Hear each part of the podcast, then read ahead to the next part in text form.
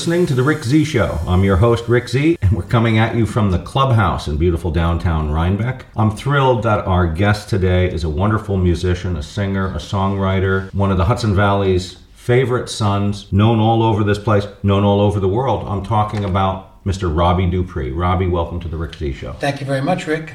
Pleasure to be here. It's great to have you here. I'm, I'm very happy. We got all kinds of stuff to talk about. I don't even know if we're going to be able to get it all in, but I, I'm going to try. But I, I'm very interested in your influences for a few reasons. I know most people listening to this podcast probably already know that you're from Brooklyn, New York. But I don't know if they know that one of the first types of music that you sang was doo-wop music. You sang this on street corners and down in subways and stuff like that, didn't you? Yeah, I mean, I came along at the very end of that period. I was a kid, like 11 or 12, and that a cappella period was sort of ending. And um, there was a group that sang on my corner that were quite professional. And they were really a very early influence. I used to listen to them from my window in my bedroom and hear them singing at night when I was even younger. And by the time I was 11 or 12, I actually wandered down into the crowd and sort of begged my way into singing once in a while. I wasn't very good and I wasn't experienced at all, but they were very kind to me and, and uh, gave me a start that way. And we did that. It's singer's music, isn't it? Doo-wop, uh, would you It is, that? and it's it was kind of like a a garage band kind of an idea. You know, people sang in basements and train stations, and th- it wasn't really acknowledged across the country. There was some hotbeds of it, Baltimore and Philadelphia and areas of New York, but I I don't really think it really had any purchase anywhere else. You know. My dad was a big doo-wop fan. He imparted his love of doo-wop to me. We did a doo-wop show right here on the podcast. It's still one of our most listened to podcasts. There's a lot of doo-wop fans out there. There are. I love doo-wop. I, you know, I grew up listening to it. My dad is a bit older than you, but he was a teenager in the late 50s, and he imparted his love of it to me. And I'm curious what, what groups that you gravitated to. I always liked the elegance and, and I like the uh, the Coasters. And I mean, the Coasters a little bit later, but I, I love the A little Crest. more pop, yeah. A little bit more pop. Who did you like? The Moonglows, the Five Satins? Who, who did it for you the most? all of them were great, but I really loved um, some of the obscure stuff, like um, the group called the Crows that had a song called Gee that I really loved, and Trickle Trickle uh, by the videos, and they were just um, they were really like almost underground within the underground, Yeah. you know. And I loved them. I loved their music. I like the big stuff too. You know, the stuff that became famous like the Duprees had a big run with their hits, um, "You Belong to Me," etc. So I really liked all of it, but I I did gravitate more to the stuff that was recorded earlier and then revived in the late '50s by Murray the K. Like me, you're a big Marvin Gaye fan. I was happy Absolutely, to see that. yes. I mean, Marvin, he cast a big shadow. That guy. I mean, he influenced so many people. When I listen to Daryl Hall sing, uh, I can only hear Marvin Gaye somehow. yeah, of course. Uh, and I hear him. I hear the influence in your voice as well. Well, you know, the influences is a very funny question because I've been asked that so many times, and when I leave the interview, I always think about. Sometimes I just give the stock answer to the influences, but when I think back about how I really began and what really made me do it, I think back to the album East West by the Paul Butterfield Blues Band. Hmm. At that time, I wasn't really like a hippie kid, you know, and every kind of band that was around then professionally was all very, you know, long hair and bell bottoms and psychedelic and all of that. But when I went to see the Butterfield Band, I looked like them, and I realized that there was a place, you know, that I could fit in somehow, you know, without having to dress up, you know. and uh, so they really were, me, Paul especially, but they were really a big influence on me and my decision to go into music. Funny how influences work. You know, Marvin Gaye. I read somewhere that. Well, first of all, Marvin always had that very muscular tone back in the, the heyday of the Motown era, you know, where, where he had his big hits, uh, Heard It Through the Grapevine and stuff like that. From 1970 on, he kind of had a high, almost whispering his vocals type style.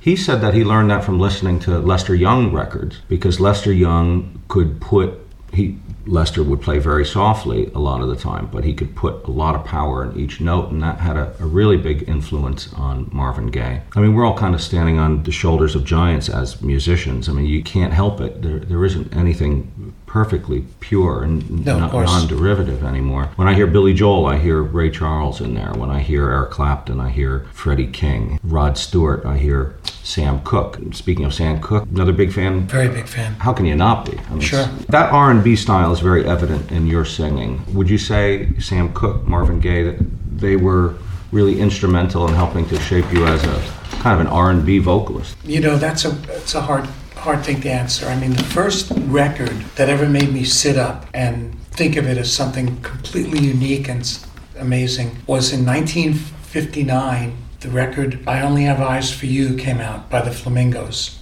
And that record was the record that I made a standard for in my mind for all of the music. While it wasn't R&B at all, there was a soul that was captured in it.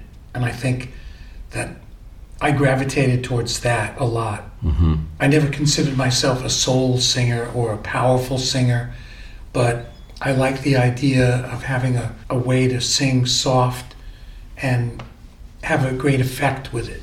And that's what I think was my strong point. You have so many different uh, styles that I, I pick up in your music over the years. I mean, you have a pretty sizable body of work, Robbie. I mean, 10, 11 albums. I'm not sure how many you've made, but it, it's got to be up there somewhere. I detect a little bit of a change, kind of a departure from some of your earlier, m- more pop productions by sure. the by the late '80s. What I detect is a little bit of almost a jazz influence or, mm-hmm. or a jazz fusion influence. You know, I don't know if that was a choice of instrumentalists or if that was an arrangement idea or a production idea or if it was even a conscious choice. You know, I'm thinking of, you know, late 80s, I'm thinking like, for example, you had this song Why. That was off your Carried Away. Carried Away. Was that a conscious choice to, to make that kind of change? I noticed stuff around that time that was being produced similarly. I think of, you know, even Steely Dan and Anita Baker and Michael McDonald McDonald and, and people like that were starting to incorporate a little bit of jazz into their music. Was that a conscious thing? Well, I mean, the pop thing came to me, success came to me when I was already like 32 years old. I've been doing it for quite a long time. There's just so much time that you can feel honest about doing pop music, at least from my viewpoint. And so I felt like I had to um, mature with the music as well as I was getting older, and that that was a natural place. Some of the people that I really loved as pop artists were not speaking to me like in that way. And so, yeah, there was a conscious effort. I never really said, "Oh, I'll, I think I'll write jazz chords," but it just happened. You know, just became the way the music started to change in, in time. And it really started with that Carried Away album. I had been dropped by Elektra, and there were five really lean years where music had completely flipped and turned its back on that kind of music in general. I thought as long as I was going to come back and keep trying to work at it, that I might as well do exactly what I felt. And the companies weren't going to be involved anymore. I'd love to play something off of Carried Away, particularly that song Why, because that's one of my favorites and it exemplifies what I'm talking about. You mind if we play that? Go ahead. Robbie Dupree with Why.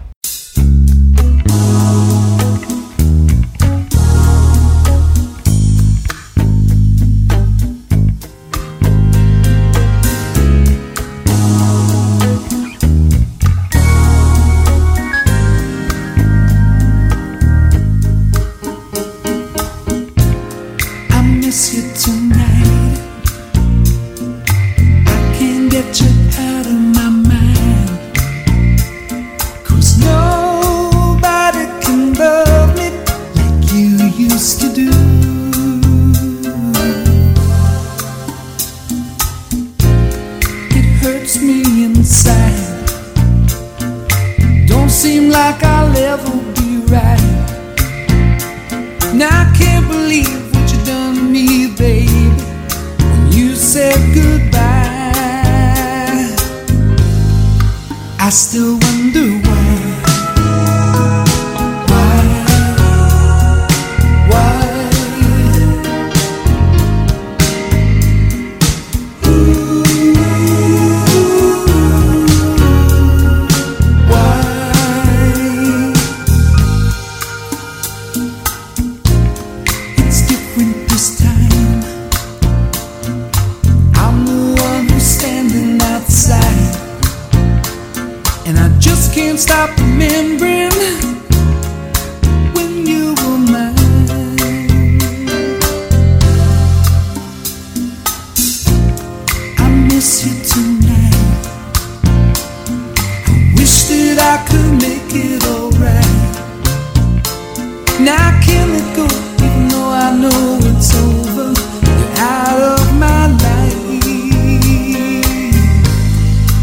still wonder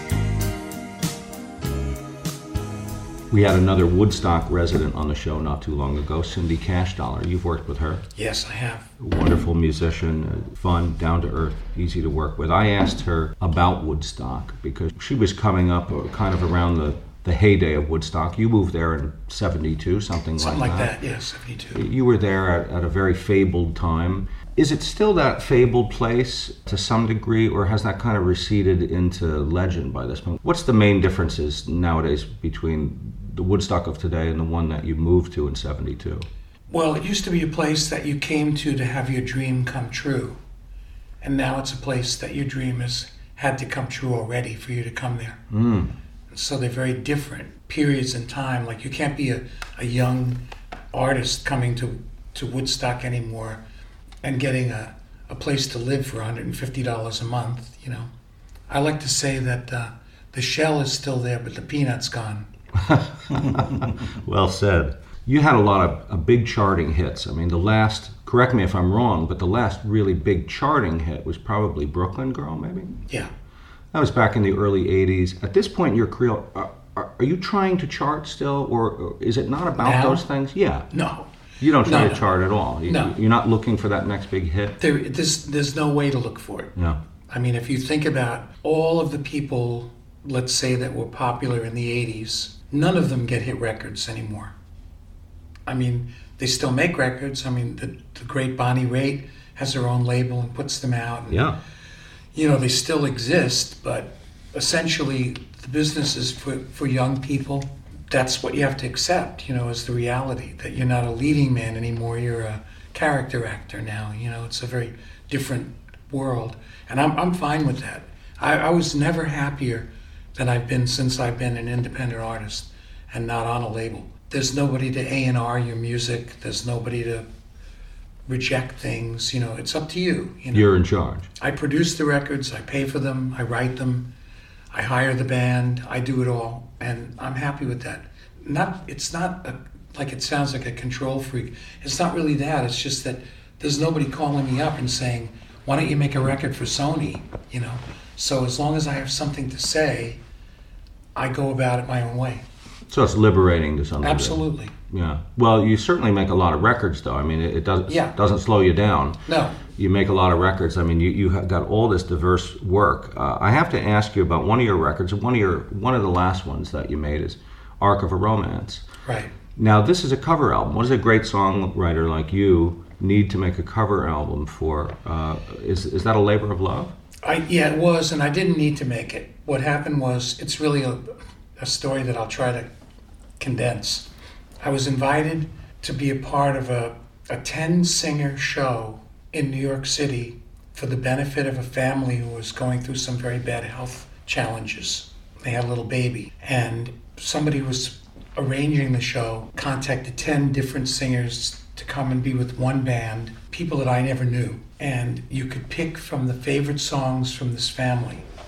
And I was lucky that I didn't really like many of them, but the one I liked was I Only Have Eyes for You. As I told you before, Yeah. it was a favorite since I was a teenager. So I made up a very simple arrangement for it and went down, and it just clicked with this band. And they were terrific, little quartet. And so we, we recorded it, and it got such response from the audience that on the drive home, I thought, I, I don't want to let that go away. I'm going to call those guys and ask them if they would consider recording that song with me. So I booked a little studio down near Chinatown and got them in, and we cut it. And then I had this, what I thought was a beautiful version. You have to be very careful with a song like that because it's rarefied, you know. That st- that version is just brilliant. Mm-hmm. So I didn't do anything like that version. That led me to think about maybe I should record a few more things with them, songs that I always loved. And I probably would have never had that opportunity if it wasn't for that fundraising benefit that I did and that opportunity to play with those guys in New York. You know, what really surprised me, Robbie, is an album of yours that you made, Robbie Dupree in Espanol. Right. Are you bilingual? I mean, do, do No. you speak Spanish? These are all stories again that are part of this whole. When we recorded the first album and it became a big hit internationally, I met a, a man named Jose Silva, and he was a, um, a producer from Chile. He approached me. We were living in the same housing area in, in Venice, California. And he asked if I would like to do Steal Away in Spanish. And I thought, I don't know. And anyway, we talked a bunch about it and decided that not only would we do that, but we would try to get Elektra to pay for the whole album. His wife translated. I did my best to phonetically sing, and uh, we remixed it and put it out. And um, I wound up going to South America and doing a few TV shows and all of that. And we started a company called The Latin Connection. And that company um, created the same sort of things for Jermaine Jackson and the Pointer Sisters, where we did He's So Shy and Let's Get Serious, you know, pop, R&B-ish kind of pop hits. Yeah. Uh, the company never really took off. We were early on that game. Now it probably would have been a, you know, now with the Latin market being so integrated, it probably would have had more purchase in the market. Not speaking Spanish, I mean, how difficult was it to do an entire album like that? And were you satisfied with the results when you were done? That's another question. Um, it was difficult, um, but they were very careful with me in trying to do it. But it's it's never going to sound like I know how to speak Spanish. It was good enough, and there were maybe one or two tracks that sounded passable, but um, I don't think it was uh, fully legitimate. As a songwriter myself, I'm always keying into other people's writing styles and trying to pick up little things and, and listen for stuff. And in your writing style, I detect, I don't know, I, I- I'll say a, a bit of nostalgia. You like to look back in your songs, I noticed. There's a handful of songs in particular I can think of where you're, you're kind of looking back either over your life or your career. Either there's a, a longing or, well, a perfect example is you have a song called Lucky. It's one of my favorite songs of yours, actually. You know, kind of recounting your your musical life in Greenwich Village and stuff like that. But at the same time, it's relevant to you now because you're still here. You- You're still Right. around. A lot of your contemporaries are not. That's correct. There's something really prophetic about a song like that. You've got almost like a little bit of a chant in that song, uh, New World Rising. There's a New World Rising. Obviously, that's a reference to a band you were in back in the Greenwich Village days, right? With Nile Rodgers. With Nile Rodgers. Yeah. Could you guys even imagine at that time that you would have both gone on to find the type of success that you have? Not at all. Nile was a, a kid who lived in the Bronx who was in the Black Panther Party with his cousin Tom Murray. And we met on an audition for another band. And I came with three guys that were like street guys from Brooklyn. And here these two Black Panthers and us. And it was this really strange fusion of people at that time. It was hard for us to find work. Nile was extremely poor. I mean, really like he lived in a house with cardboard in the windows, and it was he had a very tough life. So no, I would have never imagined for any of us that outcome. He was a great rhythm guitar player, but I didn't know we were playing like blues and R&B.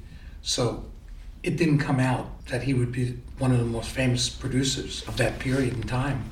It was like the 70s and the 80s and even into the 90s, he was still knocking it down.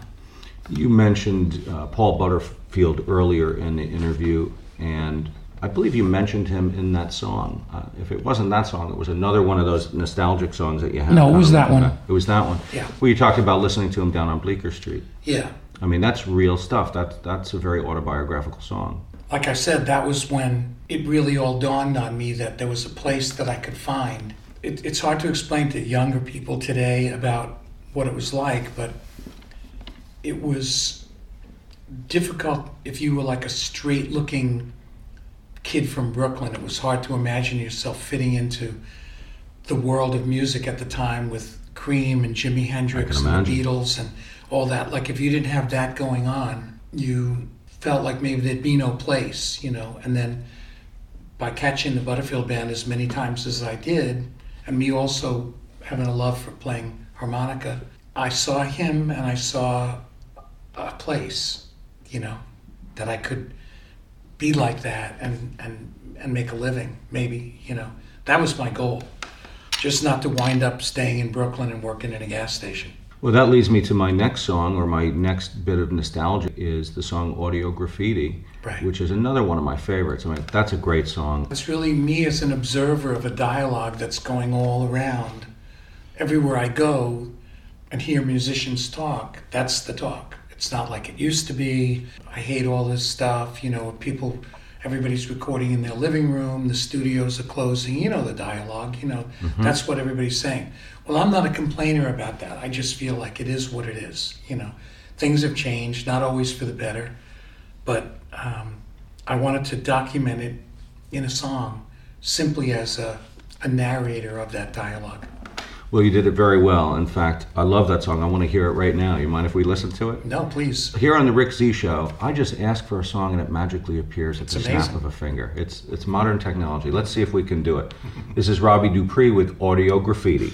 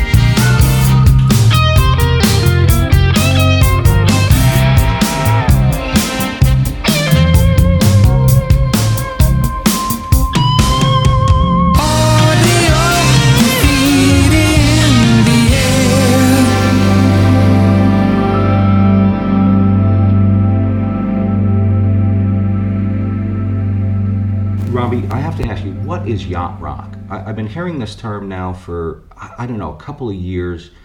I, I've heard it applied to you, I've heard it applied to many other bands. I mean, do you take pop music or rock music and put it on a yacht? What, what's going on here? Well, no, not really. I, I think in order to understand how that came about, there was a video podcast or whatever it was called online that was sort of like a, a comedy skit show that was called Yacht Rock. That's where the name came from. Oh, oh, I didn't know that. Yeah, two guys. I, I sorry, I don't remember their names, but two guys put this sort of sarcastic look at the opulence and uh, and excess of uh, the late '70s and early '80s music. But that's where that was. But then all of a sudden, and I don't know how it happened, college kids all over the country started adopting this music. I don't know why or how it happened, but they just began making it their own thing. Now, as what I knew is they always called those same artists soft rock or easy listening, you know, not, not great names, but the kids didn't want that to be the name of the music. So they called it yacht rock. Yacht rock. And they gave it that. And it just, you know, means that the joke is everybody was doing blow and sitting on sailboats. And, I uh, see. You know, that was the joke. Okay. But where it's come to now is a whole different thing. And the band called Yacht Rock Review out of Atlanta, Georgia, are now the preeminent band. They're being represented by Live Nation, and they're playing for thousands of people every night. None of them over 30. I do some of these shows. They have guests occasionally. When I tell you this, I mean it. The audience is 30 and under, and they know every word to every song. And you, they're singing it as if it was a record that came out last week. And that goes for Steely Dan to Jackson Browne, Doobie to Brothers, maybe? Doobies, Yeah. everybody in the Toto. You know, they know everything. And it's not just one place. It could be Denver, Atlanta, Los Angeles, San Francisco, New York. It's quite incredible. At least they're listening to the stuff. Uh, that that I like. That's what I mean. It's a sociological thing. Yeah. You know, like why they are they turned away from are they listening to other stuff too? Or is that all they're listening to? I don't know. Hmm. But they're they show up.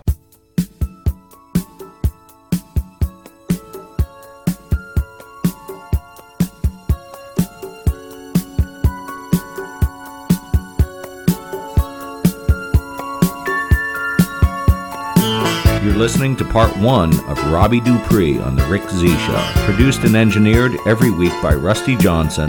Click subscribe, and don't forget to come back next week for part two of Robbie Dupree. There's so much more to come. We'll see you then.